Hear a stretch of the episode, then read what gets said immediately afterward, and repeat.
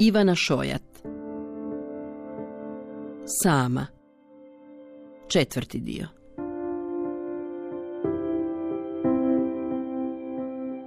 Burma mi pada na pamet dok razgovaram sa Zokijem koji mi uzdišući govori kako će pandemija, koju nisam osjetila na vlastitoj koži, uskoro valjda proći. Odlazim do spavaće sobe, izvlačim torbu za prijenosno računalo koja leži ispod kreveta i kišem na prst debelu prašinu.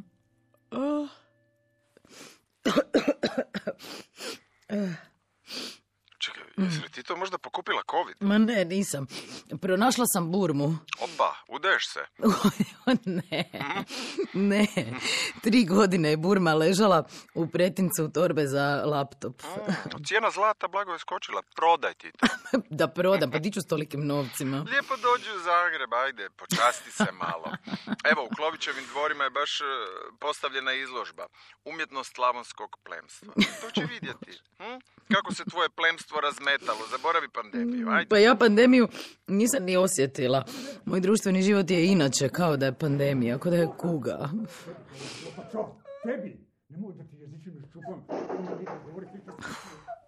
Izgleda da je Božo došao kući, to su ovi iznad mene. Što, bučnicu? Ma da, da, čini se da je opet pion. Ajde, ajde, dođi. Završila si prijevod. Počasti se malo, ha? Pa evo, možda. Možda sljedeći tjedan. Moraš među ljude, poludit ćeš inače. Ma ja poludim među ljudima. Obuzme me paranoja.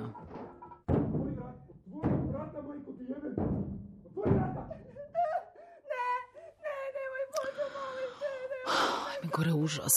Zovi policiju. A već jednom jesam. Skoro sam nagrabusila. Ne znam, ne znam, ne znam što da radim. Pozdravljam Zorana, prekidam vezu i odlazim na balkon. Naginjem se preko bočne ograde kako bih pokušala nešto vidjeti, čuti. Ne vidim ništa. Iz daleka, iz dubine stana čujem zvono na vratima, udaranje na vrata, pa lavinu muških glasova. Glupo mi je izlaziti iz stana, osjećam se glupo. Na koncu uzimam burmu, ubacujem je u džep hlača i odlazim do najbliže mjenjačnice u kojoj otkupljuju i zlato.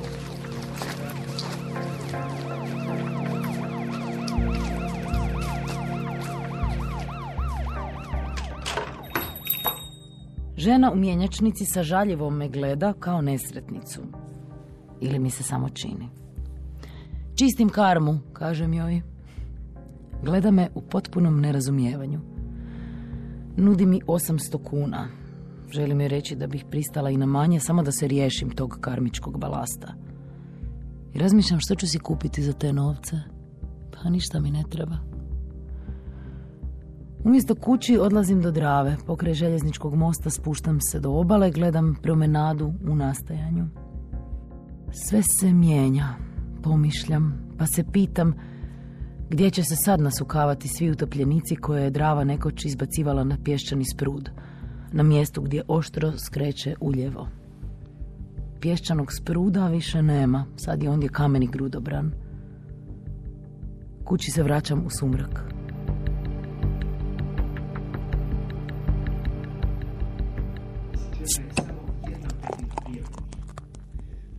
Uzimam bocu tamnog piva da proslavim završetak prijevoda i palim televizor.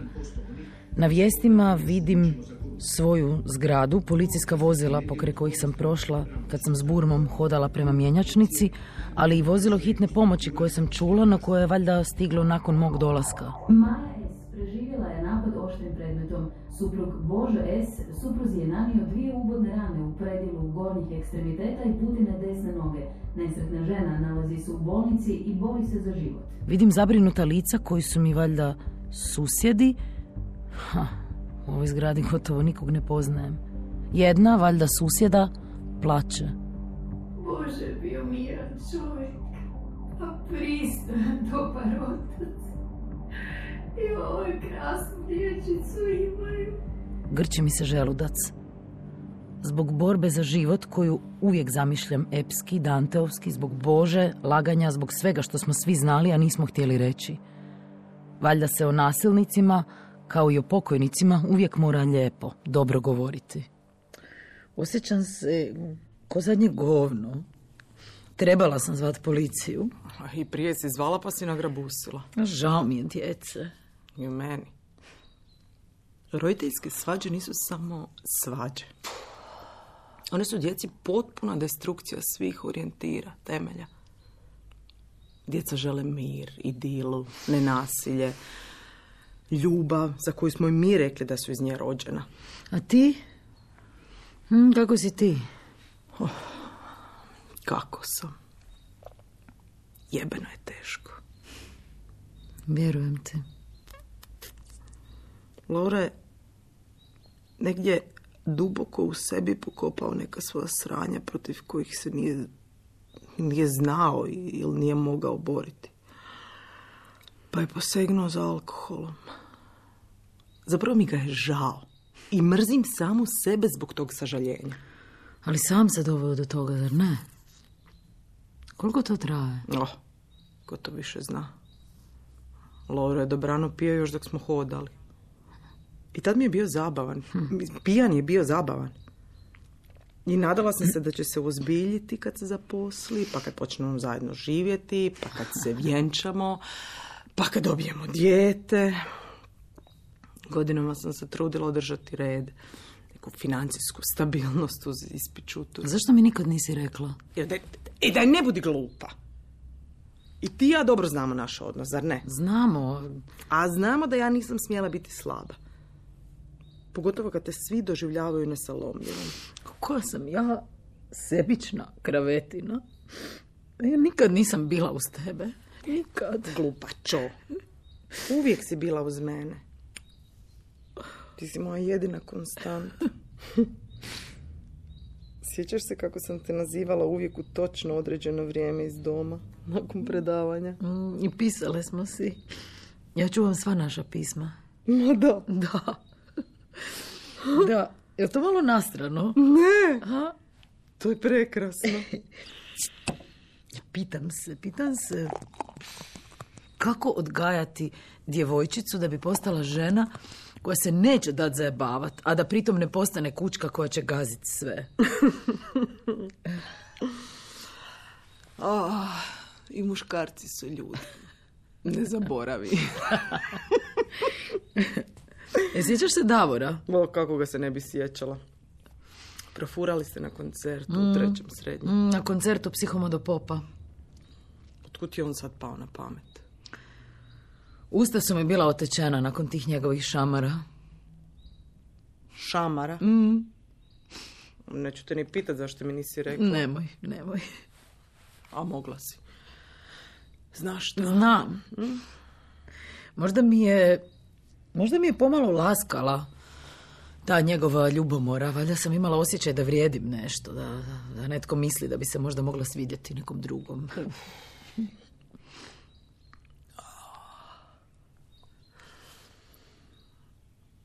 Uvijek si imala loše mišljenje o sebi. Ne znam. Zašto sam to sve trpjela, ne znam.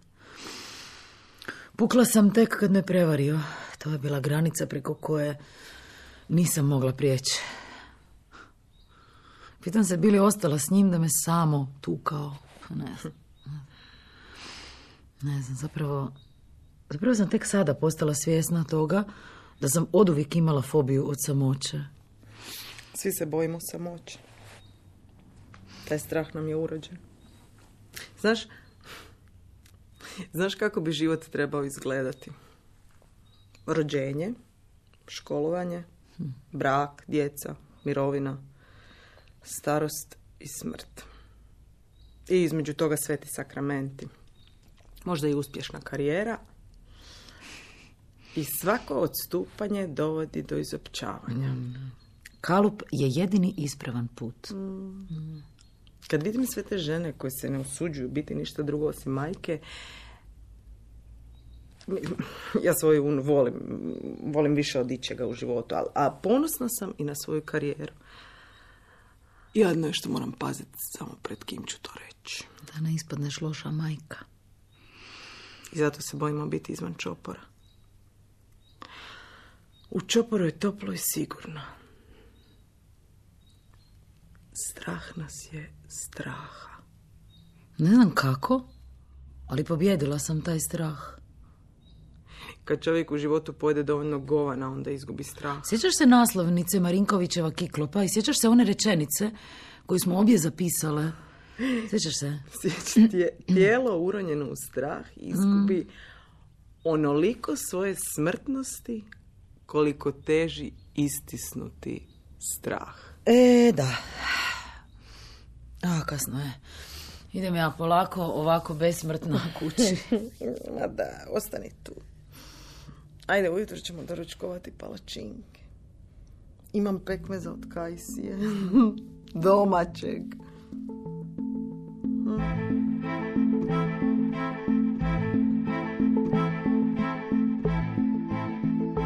Tako mora biti.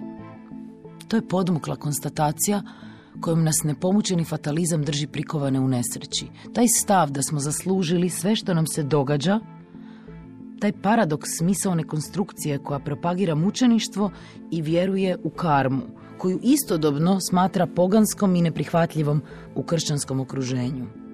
Nedavno mi je to palo na pamet, dok sam prevodila jednu glupu šuplju repliku iz knjige o imućnoj, dragoj, krhkoj i krotkoj Amerikanki i engleskom altruističnom vojvodi s ruševnim dvorcem i nevjerojatnom inteligencijom. Ljudi čitaju knjige o ljudima koji se otimaju sudbini, a istodobno vlastitu sudbinu trpe do izumiranja. Mire se s patnjom bez prigovora. Tako mora biti. Tako i nikako drugačije. Gorčina. Valjda je zato tako puno gorčine, gorkih ljudi.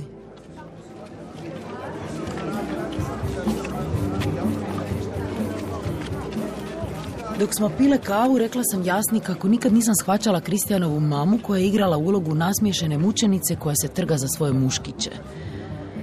Osjećala sam se kao govno, kao višak pokraj tog obiteljskog trojca. Svako sjedanje za stol s nedeljnim objedom Kristijanove majke bio je uvod u hvalospjev sina majci i njezinim pečenkama, musakama, juhama, rezancima, riži, krumpiru, u svim stanjima. Znaš da je kreten na koncu odlazio materi na ručak i to čak i preko tjedna. Trebala sam to znati. E, To nisi mogla znati. Tješi me ona pa naprasno podiže bradu i pogledom strijelja stol na susjednoj terasi. Pokazuje mi nešto. Sunce mi udara u oči pod tupim kutom, sunce koje tone kroz procijep ulice između glazbene škole i stare pošte. Vidim Kristijana koji sjeda za stol s mladom ženom koja nije Žaklina. Nisi znala da se oženio? Ne, nisam. A mislila sam da Pa, znaš. pa evo sad znam. I čeka dijete. A što je sa Žaklinom? Ništa. Žaklina je odradila svoje. A da? Ljubavnice često posluže kao izlazna karta. Pa želim im sreću. Ne želiš. Ne želim, da. Ne želim. Nema u meni dovoljno milosrđa da nekom, na kog sam potrošila 12 godina svog života, poželim sreću u novom pokušaju. Trebala sam znati. I ja sam trebala znati. Slježe ramenima jasna, koja veli kako je ona ipak bila malo veći kreten jer nije vidjela proporcije Lovrina alkoholizma. Predugo zatim šuti. Šutim i ja. Čekam da proguta tu knedlu koja je zapela u grlu, koja joj se steže. Vidim da se iz meni nepoznata razloga bori sa suzama. Na pamet mi pada kako bih možda trebala nešto reći, možda početi govoriti o knjizi koju sam sad dobila na prijevod. Kamilici koju žene gutaju kao lude kako bi pobjegle od stvarnosti. Možda bih je trebala pitati zašto ljudi toliko vole bježati od stvarnosti. Zašto se ne trudimo promijeniti je? Teška je stvarnost. Užasno je. Odgovara jasna, izmijenjenim predubokim glasom. Zuri u svoje ruke kojima prtlja po šalici i tananoj plastičnoj žličici i praznim zgužvanim vrećicama šećera. Djetetu, svom djetetu sam uskratila oca. Ona voli tatu na kojeg sam ja ljuta kao ris i zbog kojeg je ona mogla poginuti, a ja moram glumiti smirenost i moram joj objašnjavati da je tata na dalekom putu i da će se jednom vratiti. I neće se vratiti. Dobro, nemoj, ne brini, ne brini se. Hej, djeca to prebrode lakše nego što mislimo. Mm. Pogledaj nas dvije. A? Pogledaj nas dvije, ajde. Predlažem joj da odemo malo prošetati do Drave. U Suton sjedimo na stubama zidane obale. Drava je niska, pjesak se dolje nakuplja uz prudovima. Pjesak i mulj koji zaudara na trulo drvo i krljušti upecanih na licu mjesta očišćenih šarana i babuški. Pitam jasno, sjeća li se kako smo kao djevojke znale noću sjesti uz dravu i gledati ocijaje svjetiljki na promenadi u vodi i zamišljati tu zrcaljenu svjetlost kao vizuru Velegrada. Sjeća se. Kima, pa se saginje, skuplja kamenčiće rasute po stubama i baca ih u vodu koja je sad crna. Teško je, kažem joj, premda ne znam što bi dodala toj konstataciji. Ne znam definirati što mi je sve teško. Pomišljam kako ni ona ni ja nikad nismo pretjerano maštale o udaji, djeci. Kad bismo govorile o budućnosti, kad bismo je maštale, u njoj su bila putovanja i netko tko bi nas volio. Kad nam je bilo 17 ili 18, maštale smo o kupovini motora, o putovanju Evropom, htjele smo posjetiti grob Jima Morrisona, otići do Grčke, do najjužnijeg grta Atike, vidjeti pjenu iz koje se rodila Afrodita, vidjeti more u kojem se Tezejev otac Egej utopio i dao mu ime. I želim jasno i reći kako mi zapravo nije jasno zašto mi je tako teško. Zašto i dalje imam osjećaj da mi se prije nekoliko godina sve srušilo i da već par godina sjedim na ruševinama koje traljavo raščišćavam, no ništa ne gradim. Zašto nas toliko diraju, svi drugi? Oh, tako su nas učili. Svi su nas tako učili. Riječima, naredbama, odredbama, pravilima i primjerima. Šutimo. Mislim da obje kimamo. Bilo mi je lijepo živjeti s mamom. Mogla se udati, ali nije. Zbog mene. I tek sad se pitam je li je bilo teško. Tek sad me stid zbog moje nehajnosti. Velim joj da je to glupo. Prosipam mudrost o prolivenome mlijeku za kojim se ne plače. Zvučim glupo samo iz sebi. Zvučim još gluplje dok joj govorim da je ne prepoznajem i da je za mene ona oduvijek bila hrabra, srčana, neuništiva osoba. Jebi ga. Svatko se jednom uruši. Barem jednom. Svatko od nas ima nekakav svoj pupak. Neko svoje ranjivo mjesto. Da, da. I cijeli naš život mogu udarati po svim drugim mjestima. Čak i gaziti. Nećemo se slomiti sve dok nas netko, ono, slučajno ili namjerno, baš, ono, ne pogodi baš u tu jednu jedinu sitnu točku. Dok hodamo prema tvrđi, kroz smijeh joj velim da je uvijek bila moj tumač mene same, pa se kiselo vraćam na činjenicu kako mi je pri donošenju važnih životnih odluka uvijek trebao netko tko će me gurnuti, potaknuti na promjenu. Od uvijek si mislila da trebaš, da, da moraš zaslužiti ljubav. Tvom starom nikad ništa nije bilo dovoljno dobro, pa te pretvorio u jebeno najnesigurniju osobu koju sam do sad susrela. I zato si, zato si uvijek, čak i kad to nisi htjela priznati, žudjela za roditeljskim odobravanjem svojih odluka. I zato si išla onaj... Kako se ono zove? Silvi, Da. Trebala si potvrdu. Ovjeru. Odobrenje. A ja sam godinama sve vukla kao parnjača, je- jer je Lovro, on je bio sklon popiti cijelu plaću s neznancima u bilo kojoj birti. I bila je to cijena koju sam plaćala da bih imala nekog pored sebe na kauču, u krevetu. Moj pupak je moja mama. Bila sam spremna podnijeti sve kako ne bih doživjela samoću svoje mame. Nisi sama. Nikad nećeš biti sama.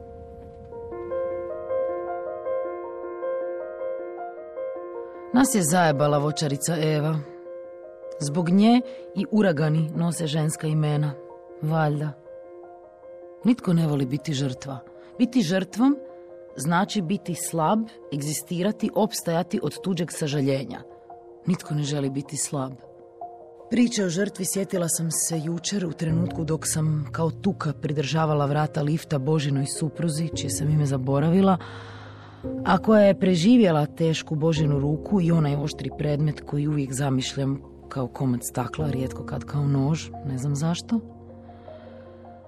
U trenutku dok je Božina gospođa pokraj mene prošla kao pokraj govneta, me pogledavši pogledom koji je bio koncentrat nečega što bih nazvala mješavinom duboke mržnje i prezira. Božina gospođa nije htjela sa mnom u dizalo. Stube su joj bile draže od mene. Znala je da znam. Znala je da znam sve zbog tananosti mog stropa koji je njoj pod i zbog svega što se u zgradama čuje čak i kad se ne želi čuti. Psovala sam u liftu. Malo Božinu suprugu, a najviše samu sebe. Nitko ne voli biti ponižen, slab i ponižen, čak ni ja. Na pamet mi je pao meki trbuh svakog čovjeka. Pomislila sam kako je moj meki trbuh možda doista strah od poniženja.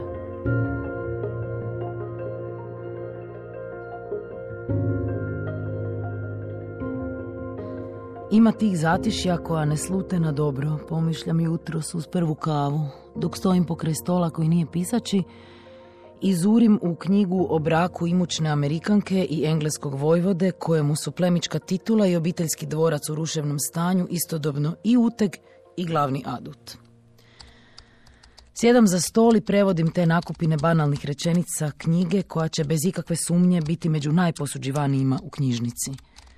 Istodobno osluškujem tišinu koja je jedino što do mene dopire iz stana iznad moje glave.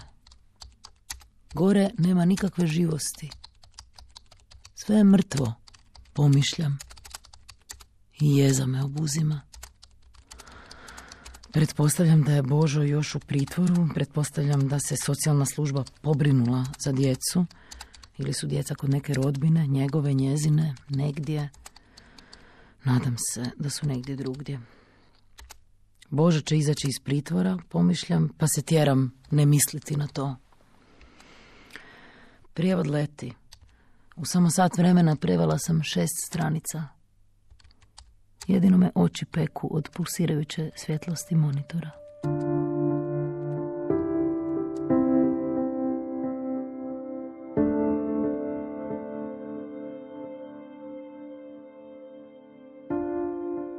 U današnjoj emisiji slušali ste četvrti dio romana Sama Ivane Šojat.